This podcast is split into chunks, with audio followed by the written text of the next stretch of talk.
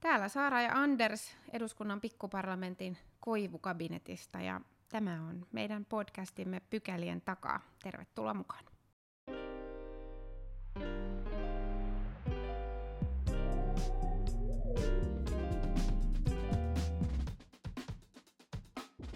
Aloitetaan suoraan ensimmäisestä pykälästä ja me ollaan valittu meidän kevään ensimmäiseksi aiheeksi ja myöskin samalla viimeiseksi aiheeksi perhevapaa-uudistus, aihe, josta Andersin kanssa ollaan viime kaudellakin paljon juteltu, ja me ollaan saatu asiantuntija vieraaksi aiheesta keskustelemaan työelämäsektorista vastaava johtaja Ilkka Oksala EKsta. Oikein lämpimästi tervetuloa. Kiitos. Perhevapaa-uudistusta koitettiin kovasti sorvata jo viime kaudella. Sitä on odotettu ja sille olisi selkeä tarve. Miten sä Ilkka näet, että mitkä on ne keskeisimmät syyt, minkä takia perhevapaa-järjestelmää Suomessa pitäisi uudistaa?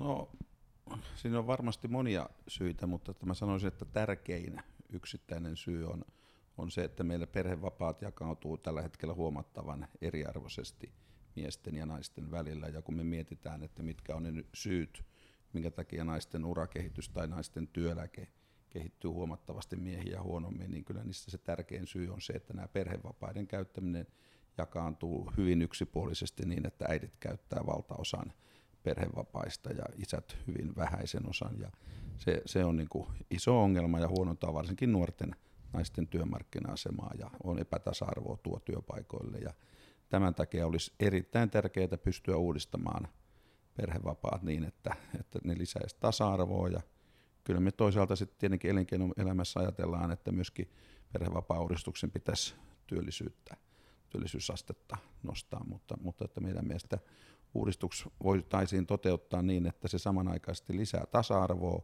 ja parantaa työllisyyttä. Joo, moni on varmaan nostanut kulmakarvojaan, kun EK yhtäkkiä aika kovalla äänellä puhuu perhevapaa-uudistusten puolesta ehkä, ehkä teidän, tai kuva teistä on pikemminkin sellainen, että, että olette puhuneet niin perinteisen teollisuuden intressien puolesta. Mm. Perhevapaa-uudistus ehkä kuitenkaan ollut sitä niin kuin teidän, tai ei ollut teidän fokus aikaisemmin. Mikä on nyt saanut EK ajattelemaan, että, että, että tämä on sellainen asia, johon teidänkin pitäisi puuttua, jossa teidänkin intressit kohtaa Joo, tämä on erittäin hyvä kysymys. Tämä oli itse asiassa, mehän kaksi ja puoli vuotta sitten julkistettiin EKn perhevapaamalli ja sitä edelsi puolen vuoden valmistelu meillä sisäisesti, että se ei ollut mikään niin kuin yksiselitteisen selvä, että EK tekee oman perhevapaamallinsa, koska pitää ottaa huomioon, että meillähän on, meillä on niin palvelusektoria, sitten meillä on teollisuutta, meillä on duunareita ja toimihenkilöitä ja vielä ylempiä toimihenkilöitä töissä EKn jäsenyrityksissä ja eri tilanteet vaihtelee ja eri alat niin kuin suhtautuu perinteisesti tähän vähän eri tavalla. Mutta, mutta että mä olen erittäin tyytyväinen ja olin itse asiassa oikein ylpeä työnantajastani, että silloin puolen vuoden niin kuin rutistuksen seurauksena EKn hallituksessa yksimielisesti hyväksyttiin tämä meidän perhevapaamalli. Ja mä sanoisin näin, että siinä on tapahtunut sukupolvimuutos myöskin tuolla, että varmaa on, että kymmentä vuotta aikaisemmin, jos se olisi esitelty se malli silloiselle hallinnolle, niin ei se läpi olisi mennyt. Ehkä myöskin, että kenelläkään ei olisi tullut mieleen esittääkään tällaista. Jo tässä viime kauden aikanahan sekä, sekä SAK, joka ei myöskään mm. ehkä ollut tässä niin kuin ihan mm. uudistusten eturintamassa, jos niin voi sanoa, että, että, että te niin kuin, a, ajattelitte, että aika on valmis, nyt tämä on niin kuin se asia, johon kaivataan niin kuin sekä työnantajien että työntekijöiden suunnasta muutosta. Joo, ja sitten on myöskin se, että kun me, tämä on nyt melkein kaikissa asioissa, mutta erityisesti nyt tässä, kun katsoo Ruotsiin, että miettii, että mitkä on ne erot, minkä takia meillä A ylipäätään on työllisyysaste alempi kuin Ruotsissa, ja minkä takia meillä se on sitten hyvin sukupuolittunut, ei enää sitten mm. vanhemmilla naisilla. Mm mutta, mutta että niin, kuin niin sanotulla synnytysikäisillä naisilla, miksi heidän työllisyytensä on niin selvästi paljon alempi kuin se Ruotsissa on, eikä siihen kauheasti paljon muita selityksiä, kun koulutustaso on suurin piirtein samanlainen ja yhteiskunnat aika samanlaisia Suomessa ja Ruotsissa, mutta, mutta, mutta Ruotsissa on tehty perhevapaa-uudistusta ja erilaisia ratkaisuja, muun muassa lakkautettu kotihoidon tuki, joka on syrjäyttänyt naisia työelämästä, niin, niin, niin kyllä se niin kuin ihan eittämättä meillekin tuli mieleen, että nämä on niitä asioita, mitkä on myöskin elinkeinoelämän intressissä ajaa. ja että, että, että ei meillä voi olla vain sellaisia kantoja, että ei käy, vaan meillä pitää olla kanta siitä, että miten me haluamme uudistaa yhteiskuntaa. Viime kaudella perhevapaa-uudistus ei ollut hallitusohjelmassa, mutta sen valmistelussa päästiin kuitenkin varsin lähelle ja, ja oli kyllä niin kuin vahva tahto ja toivo siitä, että, että se uudistus saataisiin päätökseen ja, ja päästäisiin perhevapaita uudistamaan. No viime hetkellä Tämä uudistus kuitenkin, tai valmistelu keskeytettiin. Ministeri Saarikko ilmoitti, että, että asia ei, ei etene, ja, ja se oli kyllä iso pettymys. Nyt äh, hallitustunnusteluiden aikaan ja, ja vaalien aikaan niin äh, kokoomukselle ja, ja monelle muulle puolueelle tämä oli hallituskysymys, että perhevapaiden uudistus on oltava siellä mukana. Ja nythän se on, mutta millaisessa mallissa? Perhevapaa-uudistuskeskustelussa sinällään ei ole ollut pulaa malleista, vaan eri tahoilla, eri puolueilla, eri järjestöillä on, on omia malleja, niissä on yhtäläisyyksiä, niissä on eroavaisuuksia. Ja tämä on ollut mielenkiintoinen tilanne, koska viime kaudella muistan itse kokoomuslaisena, että ää, oli ää, jotenkin hienoa olla samaa mieltä esimerkiksi SAK kanssa, joka ensimmäisten joukossa tuli, tuli varsin kunnianhimoisen mallin kanssa ulos. Ja nyt tilanne on se, että EKlla on kunnianhimoisempi, tasa-arvoisempi malli kuin hallituksella. Miten Anders näin on päässyt käymään? Niin, mikä se hallituksen malli on? Siis hallituksen malli perhevapaiden osaltahan on se, jota RKP ensimmäisenä puolueena nosti keskusteluun kymmenen vuotta sitten, tämä 6 plus 6 plus 6 malli, joka nyt hallitusohjelmassa on, on kevyenä muunnoksena. Sehän on joltain osalta, tai pitkälti sama kuin, kuin Islannissa käytettävä malli niin kuin rakenteeltaan. Se on sama malli, jota iso osa tasa-arvojärjestöistä on, on ajanut.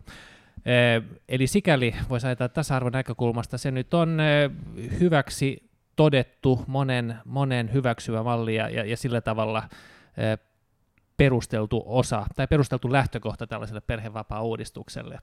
No nyt jos sitten kritiikkiä haluaa tähän kohdistaa, niin, niin tota, pienen kaivelun jälkeen itsekin niin kun ymmärsin, että mi, miss, missä sitten kiikastaa ja, ja, ja, ja, ja, ja heikkous ehkä sitten on siinä, että miten katsotaan kotihoidon tukea, koska siihen ei puutu tässä mallissa niin kuin itse asiassa ei kokoomuksenkaan mallissa, eikä kovin monen muun puolueen mallissa, että RKPn omassa mallissa me sitä vähän lyhennettiin. Että tota, se on ollut vaikea kysymys Suomessa ja oli kohtalaisen vaikea kysymys Ruotsissakin, kun siitä, siitä tota lähdettiin, eh, lähdettiin pois, ja itse jotkut puolueet sitä vielä kaipaavat siellä takaisin. Eh, mutta tietenkin jos ajattelee niin työllisyysvaikutuksia, niin, niin perhevapaa-uudistuksella, eh, tällä 5 plus 5 plus 5 tai 6 mallilla, niin sillähän saadaan sinänsä se hoidettua, ja, mutta, mutta kysymys on sitten se, että, että riittääkö se vai oltaisiko tarvittu vielä, vielä niin kotihoidon, kotihoidon tuen isoa remonttia, jos oikein ymmärsin, niin, niin tämä on ollut ehkä se teidän suurin kritiikki nyt tätä lähtökohtaa kohti, jota, jossa, nyt, jossa nyt hallitus on, on, on lähtenyt sitä omaa mallia rakentamaan. Joo, se on aivan totta, että, että se on, no ensinnäkin meillä on kyllä iso pettymys tämä uudistus noin kokonaisuudessaan, että, että, että meillä oli kyllä odotukset, että tässä olisi päästy niin kuin pidemmälle, mutta kyllä se olet aivan oikeassa, että se suurin pettymys kohdistuu siihen, että kotihoidon tukeen ei sen kestoon eikä tasoon ollenkaan – puututtu, ja kun on aivan selvästi osoitettavissa, että kotihoidon tuki syrjäyttää naisia työmarkkinoilta hyvin vaarallisella tavalla, että erityisesti, ja nyt mä en puhu siitä, että käyttää, niin kuin aika moni, varmaan enemmistö käyttää kotihoidon tukea muutaman kuukauden sitten, kun ne ansiopäivärahat päättyy, että se on, se on hyvin yleistä. Et mä en puhu nyt sitä porukasta ollenkaan, mm.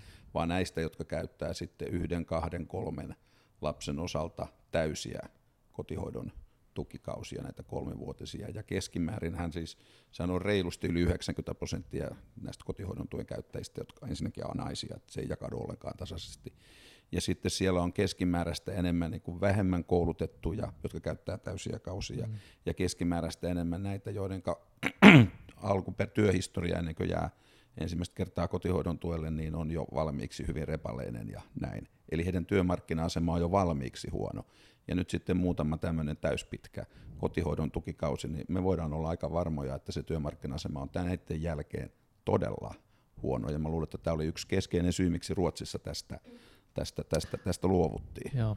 Itse, tota, no nythän me ei tiedetä vielä lopullisesti, minkälainen tästä mallista tulee ja, ja, ja etenkään minkälainen se vaikutus on, mutta itse ajattelisin, että tämä on kuitenkin selkeä parannus nykyjärjestelmään, verrattuna. Ja jos lähdetään siitä, että ne viimeiset viisi tai kuusi kuukautta on isän ottamia, niin luulen, että kynnys sen jälkeen lähteä kotihoidon tukikaudelle perheen osalta on ehkä isompi kuin mitä se on ollut tällä hetkellä. Että kyllä mä ajattelisin, että jo sellaisenkin mekanismin kautta niin, niin tämä tulee vaikuttamaan sillä tavalla, että kotihoidotuen käyttö pienenee. Mutta sinä olet aivan oikeassa, että, että siis se ei ole ongelmallinen, ongelmaton kotihoidon tuki, se on, on vaikka maahanmuuttajaperheissä, se voi olla iso ongelma, se voi olla suora este kotouttamiselle. E, mutta tota, tässä ohjelmassa on sitten katsottu, että, että se on ollut niin monelle perheelle niin tärkeä asia, että siihen ei ole sitten vielä tässä vaiheessa haluttu puuttua.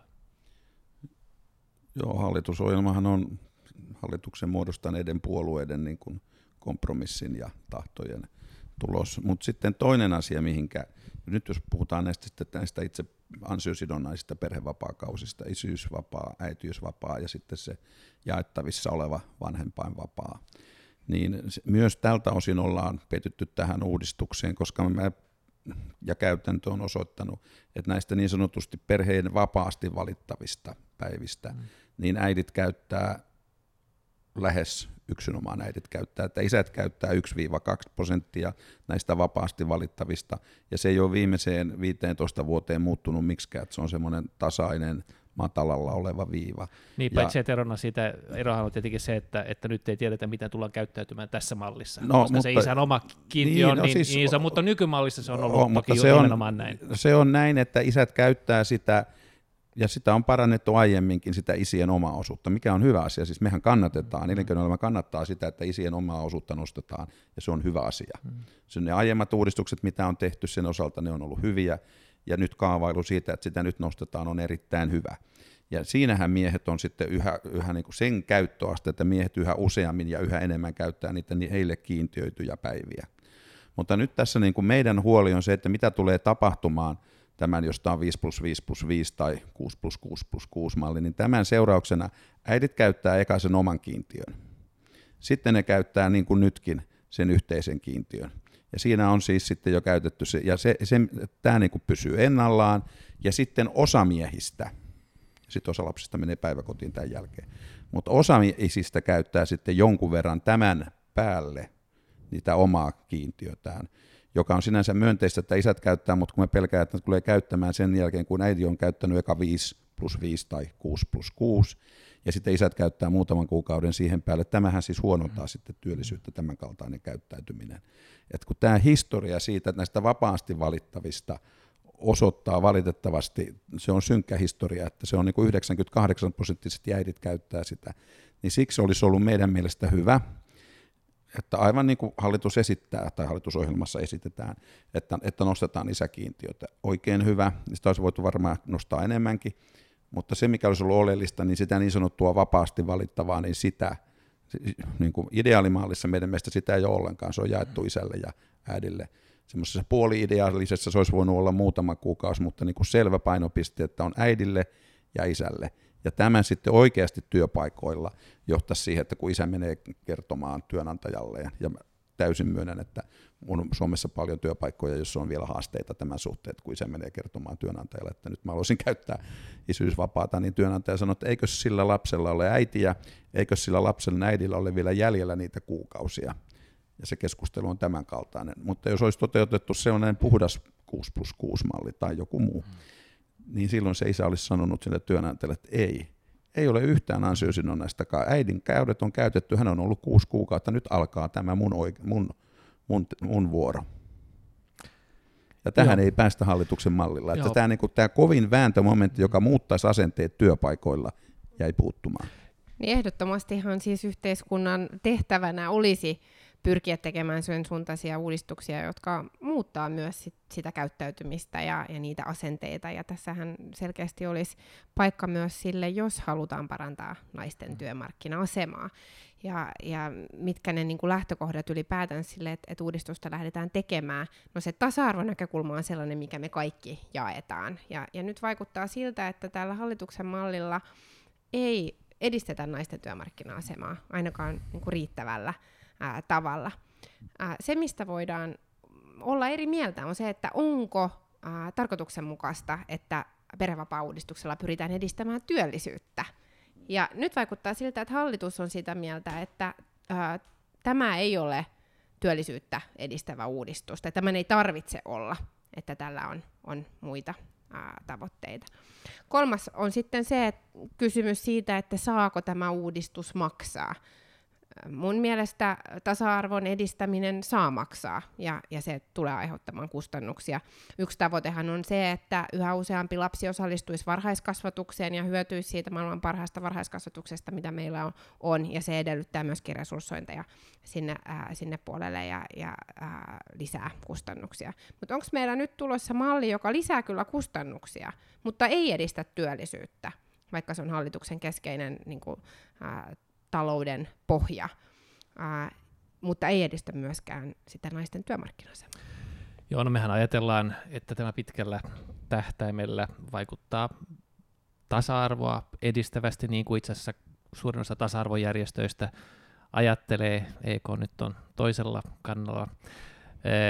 Ja sen kautta, koska se niin tasa-arvoisempi työelämä lisää tehokkuutta työelämään, se tarkoittaa, että ihmiset paremmin löytää paikkansa, resursseja käytetään paremmin, koska tämä myöskin, hän ei tarkoita, että, että, että olisi tuplamiehitys kotona, vaan on yksinkertainen miehitys, niin silloin työsuoritteiden määrä sinänsä pienene. Se tarkoittaa ehkä, että sijaisuuksia tarvitaan enemmän, jolloin niin kuin ihmiset ehkä herkemmin pääsee työelämään, saa työelämästä kokemuksia, näiden mekanismien kautta on syytä olettaa, että se lisää työllisyyttä. Mutta eihän, eihän se ole tietenkään niin kuin sen pääasiallinen tehtävä. Iso osa sen tehtävästä on se, että, että yritetään päästä pois siitä tilanteesta, jossa, jossa kun palkkaat 25, 30, 35-vuotiaan naisen, niin oletusarvo on se, että hän jää kahdeksi, kolmeksi, neljäksi, viideksi vuodeksi kotiin. Nyt yritetään rakentaa sellaista oletusarvoa, että, että on, on, on yhtä todennäköistä, että mies jää kotiin kuin että nainen jää kotiin, tai että oletus on, että molemmat jää, ja silloin, silloin palkkauskynnys on matalampi, urakehitys on erilainen, se parantaa palkkakehitystä, parantaa eläkkeitä myöhemmässä vaiheessa. On vaikea vetää johtopäätöksiä tällaisen teoreettisen mallin pohjalta, että mitä se tulee aiheuttamaan, mutta itse kyllä ajattelisin viiden lapsen isänä, että kyllä ne perheet mielellään käyttää sen perhevapaan, sen taso on kuitenkin kohtalaisen hyvä, se on ansiasidonnainen, niin että jos sulla on valittavana, että käytätkö 10 kuukautta vai 15 kuukautta siinä tilanteessa, kun ajattelee, että se toinen vaihtoehto on se, että lapsi, lapsi viedään päiväkotiin. Esimerkiksi, niin kyllä mä luulen, että, et, et, et, että siinä tilanteessa kyllä isät sen mielellään käyttää, ja kyllä mä oon varma, varma siitä, että tämä lisää tasa-arvoa siinä mielessä. Jos me lähdetään pelkästään siitä, että niin vedetään johtopäätöksiä nykykäytännöstä, jossa, jossa isän kiintiöityosuus on hyvin pieni, ja verrataan sitä tähän mahdollisesti tulevaan malliin, niin, niin kyllä se jo sinänsä niin kuin on aika, aika kova kannustin. Niin mä uskon, että, että isät tulee käyttää tämän uudistuksen seurauksena sitä isäkiintiötä, niin – kun sitä nostetaan, niin isät tulee käyttämään siinä kiintiössä olevia päiviä selvästi nykyistä enemmän, että näin, näin uskon, että, että ja, ja, ja, se on hyvä näin. Mutta se, mikä on niin kuin se, mitä mä pidän ongelmana, että, että jos juuri näitä tavoitteita, mitä, mitä äsken, äsken tässä totesit, niin mun, mun mielestä parhaalla mahdollisella tavalla niitä olisi tukenut uudistus, jossa aivan nyt sitten riippumatta, että mikä olisi se kuukausien kokonaismäärä, että unohdetaan se hetkeksi, että ne olisi ihan jaettu, isä, se olisi päätetty, mikä on se kuukausien määrä ansiosidonnaisella puolella, ja sitten jaettu isälle ja äidille. Koska nyt mä kuitenkin pelkään, että se ei muutu. Että äidit käyttää tietenkin oman kiintiönsä siihen alkuun, ja sitten kun on tämä vapaasti valittava, niin äidit käyttää jatkossakin sen. Ja sitten tämä, eli tämä ensimmäinen vuosi menee niin kuin nytkin siihen, että se on lähes yksipuolisesti äidit, jotka on sitten vuoden pois. Ja, ja naisen palkkaava työnantaja jatkossakin tietää, että kun palkkaa tietyn ikäisen ja tietyssä elämäntilanteessa olevan naisen, niin tässä on tulossa näitä vuoden poissaoloja. Mm. Ja se mikä sitten lisääntyy sen päälle, että sitten on vähän isätkin sitten, ja, ja nämähän vähän korreloi vähän että nuoret isät ja koulutetut isät ja käyttää useammin näitä, sit näitä isäkiintiöpäiviä, mutta tällä uudistuksella, että jos on jaettu suoraan kahtia, niin sen seurauksena ne olisi tullut oikeasti se niin sanotusti taakan jako isän ja äidin palkanneille työnantajille täysin samaksi, ja se ura, uraan kehitykseen tai työeläkekertymään tuleva rasite olisi tullut täysin tasaisesti miehille ja naisille. Että, että tämä, tämä olisi ollut niin kuin mun mielestä hyvä tapa todeta. Ja nyt on sanottava sitten, vaikka tämä ei ole nyt tärkein kommentti ollenkaan, mutta kun viime vaalikaudella palkansaajajärjestöt ja poliittinen oppositio kritisoi edellistä hallitusta lujasti siitä, että se, ja varmaan osin aiheellisesti siitä, että kolmikantavalmistelun lopputulos oli päätetty jo etukäteen ennen kuin valmistelu alkoi. Ja luvattiin pyhästi, että, että nyt kuudet voimat ottaa, ottaa, ottaa vallan maassa, niin näin ei enää tehdä, vaan, vaan, vaan hallitus asettaa tavoitteet, mutta ei, ei päätä lopputulosta etukäteen. Ja, ja valitettavasti nyt tämän perhevapaa-uudistuksen osalta, niin, ja tämähän on eittämättä, tämä on tuo, työlainsäädäntö ja tämä rahoitus on sosiaalivakuutusmaksuilla, jotka työnantajat ja työntekijät yksin maksaa ja työnantajat pääosan, niin, niin, niin tota, tämä on kolmikanta-asia, niin nyt lopputulos on päätetty ennen kuin kolmikantainen valmistelu on päässyt edes käynnistymään. Että tämäkin on aikamoinen pettymys. Tämä on itse asiassa todella kiinnostava kysymys, koska pääministeri Rinne ja hallituksen edustajat on useaan otteeseen puhunut nimenomaan tästä kolmikantaisesta valmistelusta ja nimenomaan tämän uudistuksen osalta. Ja ihan luontevastihan sen pitäisi pitäisi työmarkkinakysymyksenä sellainen ollakin, mutta nyt äh, on jäänyt kyllä epäselväksi, että mitä se kolmikantavalmistelu tässä yhteydessä sit käytännössä tarkoittaisi, kun hallituksella on, on jo aika selkeä malli tai, tai askelmerkit olemassa. Osaatko Anders sanoa, että miten kolmikantavalmistelu otetaan tässä nyt huomioon? Perhevapaiden uudistamisessa. Niin. Tota, eh, no se, että millä tahdilla ja miten tämä lähtee liikkeelle, niin, niin, niin sitä, sitä en osaa, siihen en, en, en vielä osaa, osaa ottaa kantaa, siinä pitäisi, tota, pitäisi vastaavalta ministeriltä eh, se asia kysyä. Se, mitä tässä nyt on niin kuin sovittu, on tietenkin niin kuin se yleisperiaate, joka taitaa olla aika lailla sama kuin, kuin kokoomuksen ja suurimman osan muidenkin puolueiden eh, mal, niin kuin, tai aika, aika lailla sama verrattuna muihin, muihin puolueiden malleihin. Ja siitä sitten lähdetään liikkeelle ja rakennetaan, rakennetaan jonkinlainen paketti. Se, mikä mun mielestä nyt on hyvä, siis tietenkin aina voi niin kuin lähteä siitä, että, että yrittää niin kuin kirjoittaa hyvin niin kuin laveasti sen, että, että miltä pohjalta lähdetään, mutta tietenkin nähtiin hallitusneuvotteluissa, että, että tämä on sellainen asia, jossa niin kuin kannattaa jonkinlainen periaate kirjata, ja silloin silloin niin kuin katsottiin, että, että hyvä periaate on se, että, että laitetaan yhtä isot, isot osuudet molemmille vanhemmille ja sitten tällainen niin kuin joustava osuus siinä välissä.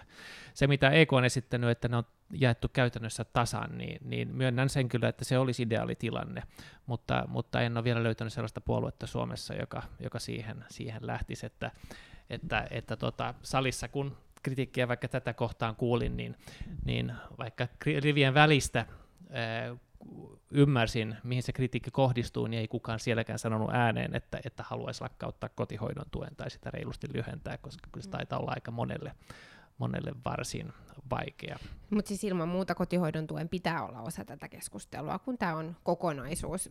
Sinällään mä en tiedä, niin kun, onko tarkoituksenmukaista puhua siitä, että kotihoidon tuki pitäisi lakkauttaa tai poistaa, mm. vaan siis pikemminkin tehdä uusi järjestelmä, jossa, jossa se kotihoidon tuen tarve ikään kuin poistuu ja, mm. ja tulee jotakin ää, muuta tilalle, joka kannustaa menemään töihin, Joo. joka kannustaa isiä ää, käyttämään isomman osan ää, siitä, siitä jaetusta, jos sellainen jaettu osuus on. Mut sä puhuit joustavuudesta, ja se on itse asiassa yksi avain, ää, avainsana tämän uudistuksen tarpeesta, ja se on myös sellainen, mikä perhebarometreissa nousee, että et perheet kaipaa joustavuutta, ja yksi keskeinen niin kun, uudistuksen tarve on ihan jo sen takia, vaikka ei olisi näitä tasa-arvo-ongelmia, jotka meillä siis on hyvin merkittävät nimenomaan ää, työ, työmarkkinoilla näiltä osin, niin, niin on se, että työelämä itsessään on muuttunut. Ja perheet haluaisi mm. enemmän, enemmän joustavuutta. Ää, miten tämä pitäisi nyt sitten ratkaista? Meillähän on jo joustava hoitoraha käytössä, mutta, mutta sitä aika vähän vielä käytetään. Perheet pystyisivät käyttämään enemmän niin kuin pilkoittuuna niitä, eikö se olisi hyvä asia? Mm. Että, ää, no, se taas se... lisää työnantajan epävarmuutta tietenkin, että ne voitaisiin jaksottaa pidemmällä ajan niin kuin Ruotsissa tehdään. Joo, mutta kyllä se on, se on totta, mutta Joo. tästä huolimatta, Joo. koska, koska, koska tunnistetaan tämä, tämä niin kuin halu, perheiden halu joustavampiin ratkaisuihin ja tunnistetaan myöskin, että sillä on varmasti myöskin syntyvyyteen, mm. josta nyt ollaan mm. erityisen huolissaan syntyvyyskehityksestä, niin merkitys, että, että pystytään ottamaan huomioon perheiden tarpeet, niin myöskin EK-mallissahan me esitettiin, että kummatkin, niin tämä isän kiintiö kuin äidin kiintiö voidaan molemmat pilkkoa kolmeen osaan. Ja jos työnantaja ja työntekijä keskenään sopii, niin vielä vaikka pienempiin mm. paloihin. Ja sitten me esitettiin, että Kelan pitää sitten olla niin joustava, että ne maksatukset, miten, että kuinka joustavaksi se sovitaankaan perheen ja työnantajan välillä, niin Kelan pitää pystyä sitten yhtä joustavasti niin kuin jakamaan nämä maksut, että tämä oli, tämä oli, tämä oli niin kuin meidän siinä, siinä erotuksessa. Onko paikallinen mekin, sopiminen pitää, tähänsäkin ratkaisu? No joo, mutta se pitää sitten tiedostaa, että tämän seurauksena tulee sitten lyhyitä määräaikaisia sijaisuuksia kyllä, enemmän. Kyllä, se pitää joo, niin kuin tunnistaa, joo. että tällä on se toinen puoli joo, sitten. Joo. Et nyt kun, nyt kun on niin kuin yleis, yle, jos vähän nyt yleistää, että on niin kuin vähintään vuoden, se on siis se äiti pois vuoden, niin silloin on tarjolla siis vuoden viransijaisuus, mm. äitiysloman sijaisuus. Nyt sitten jatkossa, kun otetaan, ja ymmärrän, että, että tähän on painetta, ja meidän omassa esityksessäkin oli vastaantulo, niin, tulee, niin voi tulla lyhkäisempiä jaksoja, mutta silloin pitää tiedostaa, voi tulla sitten lyhkäisempiä näitä sijaisuuksia, eli tulee siis vastentahtoista määräaikaisia työsuhteita tarjolle lisää. Joo. Et se pitää niin vaan tietää, että se on tässä sitten se toinen puoli. Joo. Joo. se on ihan totta tietenkin, että, että, että kun puhutaan vanhempavaan uudistuksesta, niin siihen, uudistuksesta, niin siihen liittyy luontevasti kotihoidon tuki ja miten nämä nivoutuu toisiinsa. Ihan niin kuin kotihoidon tukeen liittyy sitten niin päivähoito, varhaiskasvatus, niin kuin sen laatu ja saatavuus ja, ja, ja miten, miten, niin kuin, miten houkutteleva se on, ja, ja siihenkin tässä nyt yritetään tehdä, tehdä tiettyjä parannuksia. Yksi iso osa sitten työelämän murros, josta, josta itsekin puhuit, se miten voidaan vaikka yhdistää sitä, että on vanhempaan vapaalla niin kuin osa-aikaisesti ja työskentelee osa-aikaisesti. Mm. Kaikki näitä välimuotoja, jotka niin kuin nykyajan työelämä ehkä kaipaa mm. paljon enemmän kuin aikaisemmin. Tässä on pakko kertoa. Nykyäänhän sunnuntaisin saa tehdä töitä. No se, on, se onkin hyvä. Tota, siis oma, oma kokemus omasta elämästä me saatiin ensimmäiset lapset, kun oltiin vielä opiskelijoita, itse opiskelin arkkitehtuuria ja sitten muutaman muun arkkitehtiperheen kanssa lyöttäydyttiin yhteen Helsingin Alppilassa, vuokrattiin vanha dieselhuoltamo ja kunnostettiin se päiväkodiksi. Ja meillä oli lapset yhdessä huoneessa ja sitten oli vanhempien työtila toisessa, toisessa, toisessa huoneessa. Näin me voitiin te- tehdä töitä, opiskeltiin, ja samaan aikaan meidän lapset, meidän nuorin oli silloin 4-5 kuukautta vanha vasta, pyöri siellä toisella puolella niin, että meillä oli yksi palkattu hoitaja ja, ja, tota, ja sitten yksi vanhempi, joka aina vuoroviikoin hoiti tätä. Ja sillä tavalla pystyttiin yhdistämään niin kuin työelämä, opiskelu, vanhempana oleminen samassa paikassa. Ja se oli niin kuin loistava järjestelmä, joka katsottiin, että, että, että se oli meidän lapsille hyväksi. Ne sai siitä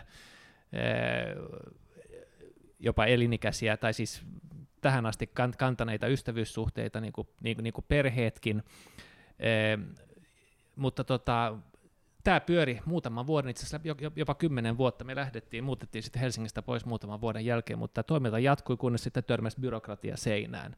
Eli Helsingin kaupunki ei pystynyt tunnistamaan tällaista järjestelmää, jossa, jossa vanhemmat osittain toimii omien lastensa hoitajina, joten se jouduttiin sitten lakkauttamaan. Mutta esimerkiksi tällaisia muotoja, joita voitaisiin tuoda isommille työpaikoille, eh, työpaikan yhteyteen jonkinlaisia tällaisia osa-aikaisia päivähoitojärjestelmiä esimerkiksi. Joo, nythän meillähän on siis historiassa ollut päiväkoteja, työnantajat on järjestänyt, iso, isot työpaikat on järjestänyt. Ja sillä, sillä on niin kuin oma, oma hyvä historiansa. Ja nykyaikana, mutta ne on sitten jääneet vähän pois, kun julkinen sektori, kunta, siis vuonna 1973 tehtiin Suomessa tämä päivähoitouudistus, jossa velvoitettiin kunnat järjestämään päivähoitoa, jonka jälkeen sitten se on hiljalleen niin kuin ajautunut alas, että, että yrityksissä ei ole enää näitä, joissakin on, mutta erittäin, erittäin harvoissa.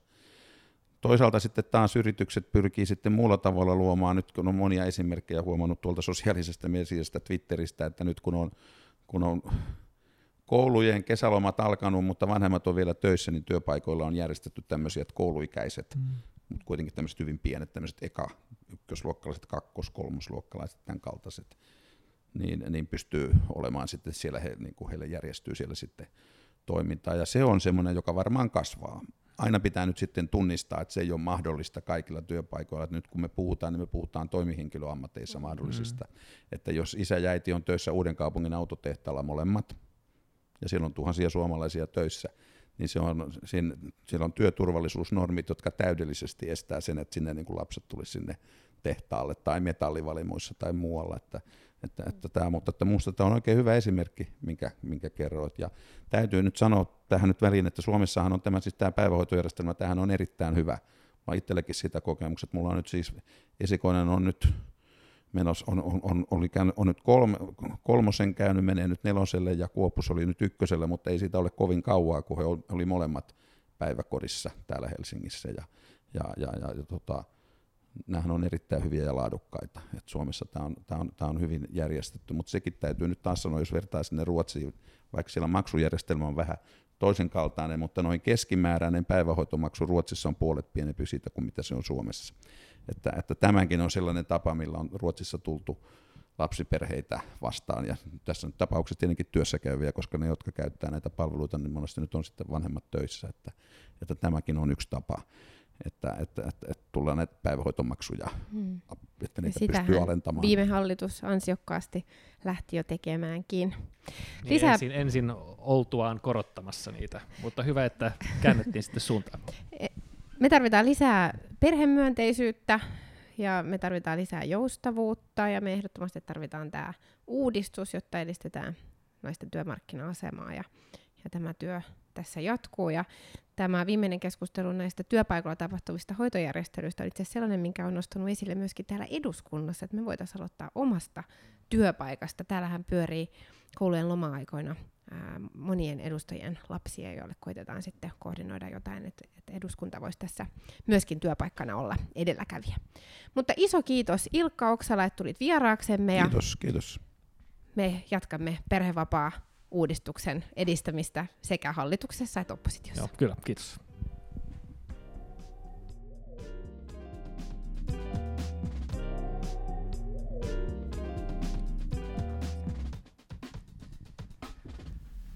No niin, mennään toiseen pykälään. Meillä on nyt ensimmäinen kyselytunti takana pitkän tauon jälkeen, edellinen oli maaliskuussa. Meillä on tietenkin vähän jännä paikka, että jatkuuko tämä podcast ollenkaan vaalien jälkeen, mutta tota, onneksi jatkuu. Sitten, Kyllä. Sitten oli ehkä sellainen, se oli tavoitteena. Se oli tavoitteena. Sitten oli ehkä sellainen pieni toive, että jospa se jatkuisi niin, että se olisi enää hallitus-oppositiorajat ylittävä. Mm. No siinä jouduttiin hieman pettymään, mutta mennään nyt... Nyt osat vaihtui. Osat vaihtui, joo. Mennään nyt näin, että mä tässä puolustelen ja sinä rakentavasti kritisoit tai mitä se nyt sitten menikään. niin. Joo, nyt tosiaan uusi kausi ää, käynnistynyt ja täällä ollaan molemmat ja ää, nyt sitten tämän kauden ensimmäinen kyselytunti takana ja tässä toisessa osiossa sitten kyselytunnin kysymyksiä käydään läpi. Ja viime kaudella oli tilanne, kun mä edustin hallituspuoluetta, niin, niin me ei päästy oikein kyselytunnilla ää, esille, koska se on nimenomaan opposition kyselytunti. Ja nyt katsotaan sitten, että onko tällä kaudella toisin päin. Joo, joo. Joo, tota, me ei päästy tänään, tänään kysymään, mutta vähän saatiin, saatiin, päästiin osalliseksi keskusteluun, mutta tota, kokoomushan oli suorastaan ärhäkkä. No kokoomus osaa olla tarvittaessa myöskin, myöskin rakentavasti kriittinen ja, ja kyselytunnithan on sille ihan oiva paikka. Ja tänään oli, oli nyt sitten äh, kyselytunnin tällaisena pääkysymyksenä tämä vaikea tilanne ISIS-äitien ja, ja lasten osalta ja sitten haastamme ehkä meidän osalta erityisesti työllisyys- ja talousnäkökulmista. Joo, mä en muista, koska mä edellisen kerran olisin ollut kyselytunnilla niin, että perussuomalaisten kyselytunti ei jollain tavalla olisi niinku liittynyt tai maahanmuuttoon, ja, ja kyllä se nyt tavallaan ehkä liittyi nytkin, että, että uskon, että, että joulun jälkeen niin, niin, niin joka ikinen on jollain tavalla liittynyt, liittynyt näihin kysymyksiin ja, Ja jonkinlainen menestyksen resepti se ehkä valitettavasti sitten on ollut. Ja, ja tänäänkin siltä pohjalta lähdettiin, eli siinä ee, perussuomalaiset kysyvät hallitukselta, että, että mitä aiotaan tehdä näiden ee, Al-Holin leirillä olevien ee, 11 naisen ja 33 lapsen kanssa. Ja tota, pakko sanoa, että, että se oli kyllä niin kuin joltain osin kyllä niin kuin kohtalaisen, kohtalaisen raivostuttava keskustelu siitä näkökulmasta, että, että, että kyllä siinä niin kuin hyvin puutteellisin tiedoin tilanteessa, jossa kukaan Suomessakaan ei oikeastaan tiedä, että kenestä puhutaan, ketkä nämä henkilöt ovat, niiden taustosta tiedetään tosi vähän, niiden teoista tiedetään tosi vähän, niin oltiin kyllä suoralta kädeltä valmiita tekemään aika hankalassa tilanteessa todella pitkälle vedettyjä johtopäätöksiä. Kiinnostavaa on nyt kuulla sun näkemys siitä, että onko hallituksella tähän siis kieltämättä hyvin vaikeaan kysymykseen Joo. yhtenäinen näkemys. Mä pistin merkille, että kun tästä kysy- kysymyksestä keskusteltiin siis valtaosa kyselytunnista ja hallitukselle kohdistui useampien edustajien kysymyksiä tähän aiheeseen liittyen, niin äh, pääministeri Rinne – oli äh, vastaamassa hyvin aktiivisesti näihin kysymyksiin, eikä esimerkiksi sisäministeri Ohisalo. Äh, ja pääministeri Rinne otti aika niin kuin yksiselitteisen kannan, joka oli siis se, että Suomi ei ole aktiivinen näiden, näiden äh, henkilöiden palauttamiseksi tai avustamiseksi äh, Suomeen. Onko tämä niin kuin hallituksessa yhtenäinen näkemys? Ee, no kun mä tulin tänne kyselytunnille, niin, niin mun käsitys asiasta oli se, että hallitus ei ole vielä muodostanut kantaansa tässä, vaan asiaa tutkitaan. No, kyselytunnin aikana tuli tiettyjä viestejä hallitukselta, ja, ja tietenkin rinteen vastauksen voi tulkita niin, että, että näitä aikuisia nyt ei aktiivisesti eh, haeta käytäntö tietenkin on ehkä sitten vähän monimutkaisempi kuitenkin. Maria Ohisalohan kyllä vastasi, vastasi tähän kysymykseen kertaalleen, niin taisi Pekka Haavistokin tähän ottaa kantaa. Ja näiden muutama, konsulipalveluiden joo, osalta. Joo, mu- muuta, muutaman kerran.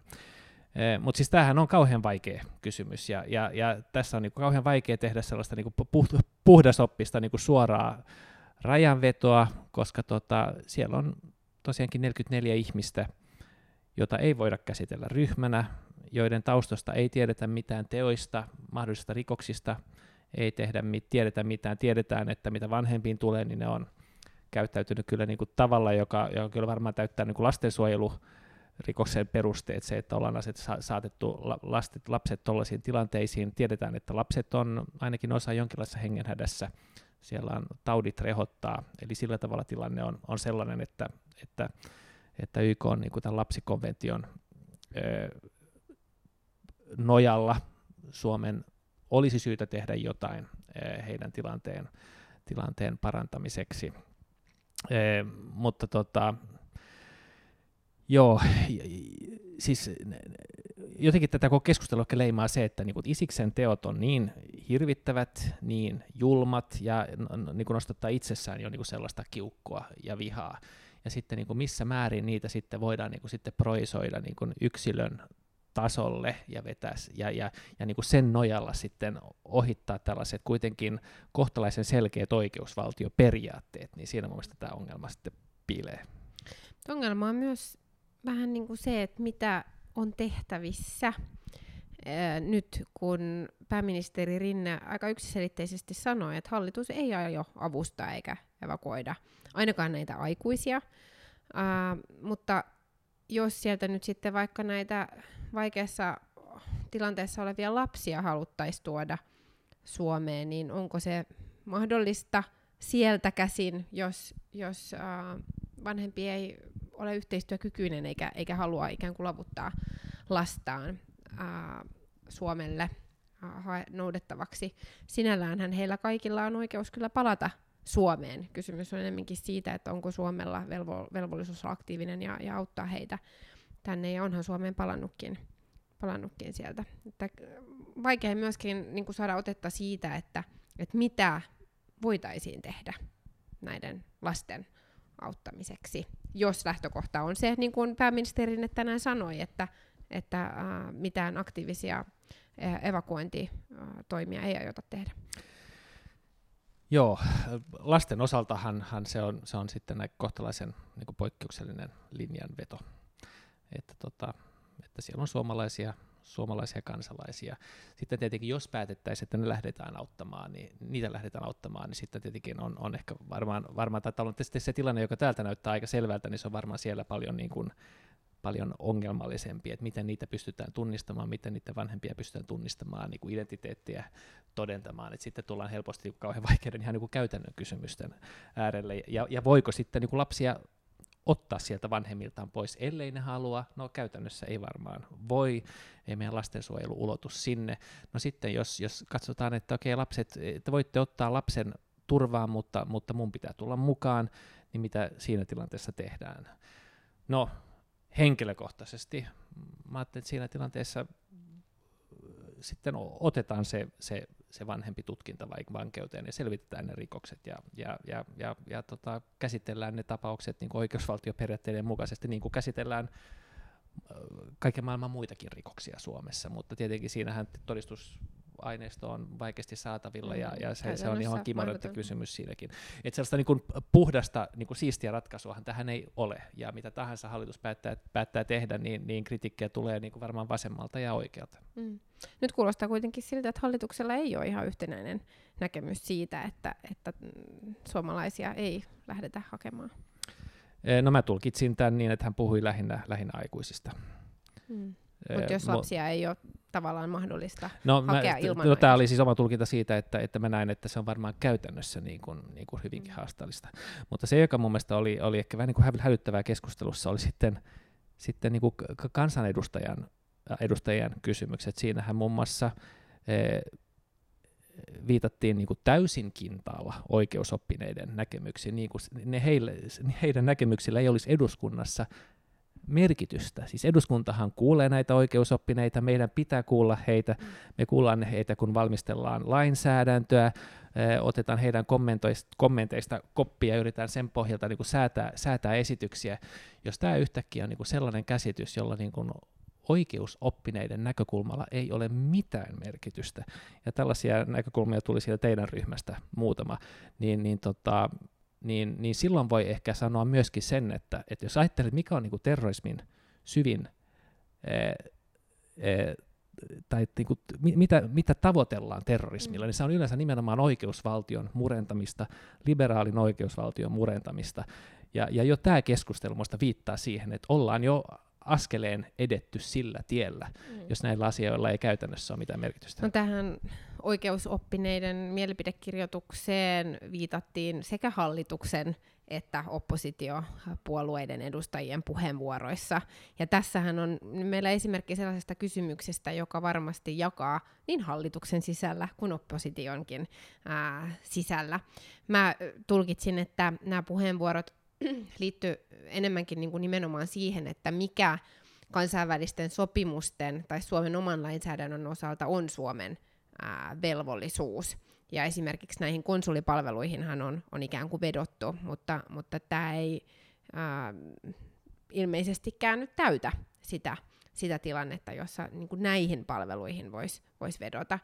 Ja, ja nostettiin esille myös muita esimerkkejä, joissa, joissa suomalaiset on joutunut erilaisiin tiukkoihin tilanteisiin maailmalla, ja heitä ei ole, ei ole niin kuin autettu sieltä aktiivisesti joo, pois. Jo, joitakin tosin on autettu, niin, mutta, mutta joo, joo, en, en mä näe, että, että sinänsä, no tapaukset on tietenkin kaikki erilaisia, eikä varmaan niin kuin konsulipalvelut nyt tähän, tähän, mm. tähän tapaukseen tapaukseen nyt liity, mutta, mutta kuitenkin ehkä, ehkä se, se että, että miten, miten käsitellään vaikka lapsia, jotka on hengenvaarassa syistä, joihin he itse ei ole voinut vaikuttaa niin kuin vanhempiensa tekojen seurauksena. Siitä kai on kysymys. Ja mukana on eri-ikäisiä lapsia, osa sinne niin kuin vietyjä ja osa siellä syntyneitä. Ja siellä helle lukemat vaan nousee ja sairaudet leviää. Ja yhtä mieltä varmasti ihan kaikki ollaan siitä, että tämä on kyllä niin kuin erittäin vaikea kysymys ja myös uusi kysymys, johon aikaisemmin ei ole, ei ole jouduttu vastaamaan. Ja, ää, aika yksiselitteisen vastauksen tuntui antava pääministeri tähän, mutta keskustelu varmasti jatkuu. Keskustelu varmaan jatkuu, joo. No kyselytunnilla puhuttiin myös työllisyydestä ja taloudesta, niin kuin oikeastaan koko tämä alkukausi on puhuttu ihan ymmärrettävästi hallitusohjelman myötä ja, ja sitten tämän lisätalousarvion myötä, jota tällä viikolla on, on käsitelty. Ja meidän suunnalta uh, useampikin edustaja peräänkuulutti ikään kuin toimia, joilla sitä taloutta aiotaan tasapainottaa ja vastaavasti sitten työllisyyttä lisätä. Erityisesti nämä työllisyystoimet kiinnostaa, koska hallitus on niin vahvasti ää, pohjannut oman taloutensa ää, sille, että työllisyysaste nousee 75 prosenttiin, mutta mitään varsinaisia toimia ei ole vielä nähty. Joo, ei vielä, vaikka hallitus on ollut jo, ollut jo niin kaksi tai kolme viikkoa jopa, niin vielä ei ole valmiita lakiesityksiä toimia. Hallitusohjelma ei niitä sisällä. Ei. Pääministeri ilmoitti televisiohaastattelussa, että lisätalousarvion yhteydessä, mutta ei tunnu nytkään. Joo, joo mä, en, mä en sitä televisiohaastattelua nähnyt. Tuota, hallitusohjelma sisältää, sisältää tietenkin niitä joitakin, Eh, mutta, mutta todetaan myöskin, että, että niitä, niitä valmistellaan yhteisesti otetaan, otetaan esityksiä, esityksiä muun muassa ammattijärjestöistä ja EKolta ja, ja, ja muulta, ja sen, sen pohjalta lähdetään rakentamaan pakettia. Siellä on myöskin sanottu, että mitään toimia ei suljeta pois, mikä mun mielestä on, on hyvä asia. Hallitusohjelmassa puhutaan, puhutaan paikallista sopimisesta, puhutaan ulkomaalaisen työvoiman saatavuuden helpottamisesta, joka olisi työllisyysasteen näkökulmasta hyvä. Puhutaan ulkomaalaisten opiskelijoiden työpolun, työhön pääsyn helpottamisesta muun muassa. Puhutaan perhevapaiden uudistuksesta, josta keskusteltiin tuossa aikaisemmin, jolle tietenkään ei ole lyhyellä tähtäimellä työllisyyttä kohentavia vaikutuksia. Kyllähän siellä on, on sellaisia, mutta on haluttu jättää avoimuutta tähän ehkä, ehkä myöskin siltä pohjalta, että, että, että muistetaan, miten hankala edellisessä hallituksessa oli tehdä asioita, jotka ei suoraan sinne ole kirjattu, niin siinä takia ollaan niin kuin haluttu nimenomaan olla rajaamatta, rajaamatta mahdollisuuksia ja sanotaan, sanoa, että tehdään vain, vain, vain nämä asiat. Kyselytunnilla peräänkuulutettiin erityisesti äh, ikään kuin sitä todellisuusnäkökulmaa talouden osalta tähän eläke kysymykseen, mm. niin sanottuun vappusataseen, joka nyt on huvennut ensin vappu viisikymppiseksi ja, ja nyt ää, puhutaan, että se on joitakin kymppejä ja oliko se Sari Sarkomaa, kun lohkaisi, että, että onko se sitten elokuussa eläkeeuro, mm. elokuun eläkeeuro vai Joo, se oli aika letkeä, letkeä lohkaisu. Joo, mutta, Joo. mutta tämähän on niin kuin yksi esimerkki siitä ikään kuin epävarmuudesta, jolle tämä hallitusohjelma on rakennettu, että ei, ei pystytä todentamaan niitä, niitä lupauksia sieltä talouspuolella? Joo, no tota, tähän eläke, eläkkeen nostoon niin kritiikki kohdistui ennen vaaleja siihen, että, että haluttiin nostaa liian paljon, ja vaalien jälkeen kritiikki kohdistuu siihen, että halutaan nostaa liian vähän. No näissä, tässä välimaastossa pitää sitten jollain tavalla navigoida. Hallitusohjelmassa on, on, on linjattu suuruusluokka, ja nyt pohditaan, että mitkä ne keinot on millä siihen päästään. Ja, ja ne keinot sitten, sitten todennetaan, kun tulee hallituksen esitys. Ja nyt tuntuu, että, että tähänkin asiaan halutaan, halutaan tietää niin kuin ne suorat mekanismit ja ne suorat keinot heti, mikä on tavallaan ymmärrettävä, se on niin opposition tehtävä, mutta, tota, mutta ei se kauhean niin kuin mielekkäältä, mielekkäältä tunnu. Keskusteltiin tuossa aikaisemmin päivällä lisätalousarviosta, siinä kritiikki niin kuin oli osittain sitä, että liian paljon raiteita ja sitten liian vähän raiteita ja liian paljon teitä, liian vähän teitä, mutta ei kukaan kuitenkaan ollut tiputtamassa niistä, niistäkään niin kuin paketeissa oikeastaan niin kuin yhtään mitään pois ainut, ainu, ainossakaan niin kuin puheenvuorossa, että, että kai tämä on niin kuin vähän, vähän niin kuin opposition niin kuin linjan, linjan hakemista ja, ja, ja ymmärrän, ymmärrän sen toki, toki hieman kokemusta siitäkin asiasta omaavana. Älä Mut, nyt, meidän lisätalousarvioehdotus olisi ollut sellainen, joka ei olisi nostanut budjetin loppusumman. Eh, niin, missä se teidän lisätalousarvioesitys? Sitä, sitä en ole itse asiassa vielä päässyt, vielä päässyt lukemaan. Te puhuitte, te puhuitte paljon tuota kaupunkiradasta, Espoon kaupunkiradasta, ja se tarkoittaa ilmeisesti, että olisitte tiputtanut nämä, nämä muut, muut hankkeet, muut hankkeet Ei suinkaan. pois? Ei te olisitte suinkaan. lisännyt vielä? Me oltaisiin otettu sitä pikkasen sieltä Kelalle äh, hallintoon kohdistetusta lisämäärärahasta. Niin tämä on Ja se 5 sitten- miljoonaa, joka koko Su- jolla Suomi rakennetaan. Ei vaan sillä olisi käynnistetty Joo, tämä okei. Espoon kaupunkirata. Nyt pystytty Joo. pistämään kuokka maahan, jossa Joo. se on ihan valmiina odottamassa. Joo, no Sanna Marinhan totesi tähän eilen, että, tota, että se liittyy tietenkin näiden hankeyhtiöiden valmisteluasteeseen ja että, että, että aika vaan ei ole kypsä, ei päästä ihan heti liikkeelle sen kanssa. Mm. Hankeyhtiöthän olisi myöskin siellä odottamassa pääomitusta. Joo. Mutta olisiko kyselytuntiosuus tässä? Kaivos olisi tässä, päästiin kyllä vähän muihin aiheisiin ja musta tuntuu, että tästä tulee ihan, ihan tota, hyvä pykälien takaa sesonkin tätä vauhtia. Kyllä, ja jaksot tuntuu vaan pitenevän. Joo.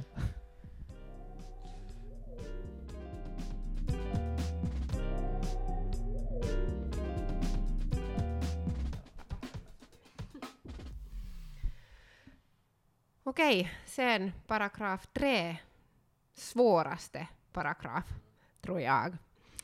Uh, men uh, imorgon vi har sista plenum den här säsongen. Den, den, det var den första och den sista uh, podcast uh, på våren, Joo, eller hur? joo. Och nu, nu ska vi uh, börja lite sommarlov. joo. Vad ska, du, vad ska du göra på sommaren? Det där... ehm, No jag, jag tänkte alltså imorgon, imorgon har vi sista plenum, sen på lördagen är det faktiskt Pride i Helsingfors. Mm. Dit tänkte jag gå, kanske, tänkte du gå? Vara där? Jag, jag ska uh, gå när det är i Åbo. Ja, just så, ja. Men sen efter det så på söndagen, så om nu allt går enligt tidtabellen och sällan går allt enligt tidtabellen när man ska få iväg hela vår familj så, så åker jag snabbt via Pargas och tar vår båt på släp och det där och så åker vi till Hitis Mm. utanför Chimito och åker ut till vår holme så hoppas jag att vi är där i, i fyra veckor mer eller mindre oavbrutet med undantag för, för ett besök i Björneborg. Mm. Ja, uh, Suomi-areena. Suomiarena, Har du någon tal eller någonting? No, vi har vår egen dag där på måndagen och så, så ska jag väl delta i lite paneler så är det måndag, tisdag, onsdag. Ska du vara där? Jag ska vara där också på måndag Ja. och, och tisdag. Ja. Uh, bara två dagar uh, den här gången. Och uh, vi ska också gå till sommarstugan. Mm. Uh, vi har en i uh, Kustavi. Jag vet inte om det Ja, Gustavs, det, ja. ja. Gustavs på svenska. Och, och sen uh, andra är i uh, Pargas också. ja. Alltså ni har Och- två sommarstugor. Ja, Ja. min föräldrar Ja. har, har den är ganska bra, andra. alla, alla är nära. Ni, det, Ja, ja. ganska, vi kan uh, gå ett, äta, uh, vad är det, jetski Glass. tillsammans, glass Ja, ja, tillsammans. och med barn också. Ja, ja. Och vi ska, naturligtvis ska, ska vi gå till uh, Muminland, Muminvärld Ja, i, i okej. Nordendal också. Alltså jag, var, jag har varit i Mumindalen, Muminlandet, vad det sen heter, eh, en gång ungefär 2001 eller två. Med vår, då hade vi bara två barn. Och det var en fruktansvärt het sommardag, det var en massa människor och jag tänkte att aldrig mera. Men, kanske, men man borde liksom kanske då ge Mumin, Mumindalen en chans till. Ja, ja, varje år. Ja. Varje Man- år, ni är duktiga. Ja, det är viktigt. Men sen om ni är, om ni är i Pargas, om ni har en båt, så ska ni komma till Farmors café på Högsåra. Oj, jag älskar farmors café. Ja, ja. Så kom dit så tar vi oss också dit så kan vi träffas där och i bästa fall kanske banda in ett sommaravsnitt. Det ska vi göra, det är en, en bra idé. ja. Och om du kommer dit den eh, lördagen den 14 blir det väl, eller lördagen den 13 så spelar ett legendariskt band som heter Spruce Okej. på Farmors café. Ja. Låter så det, är- det, är en, det är en bra keikka. Okej, Ja. det ska vi Så göra. kanske vi ses där. Vi ses, vi ses. Ja.